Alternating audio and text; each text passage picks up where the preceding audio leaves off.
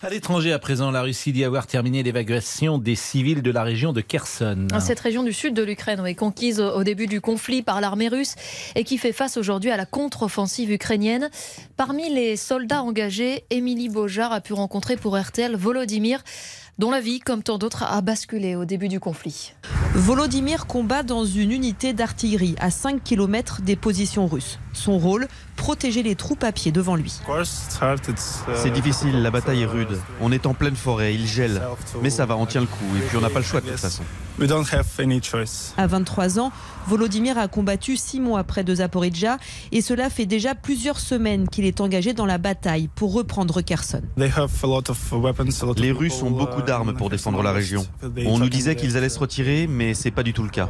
Ils positionnent leur artillerie, leurs chars, leurs drones et ils creusent des tranchées. Ils vont tout faire pour défendre Kherson. Volodymyr est bien loin de sa vie d'avant quand il travaillait dans les jeux vidéo. Nous le croisons à une station-service sur la route pour Kherson.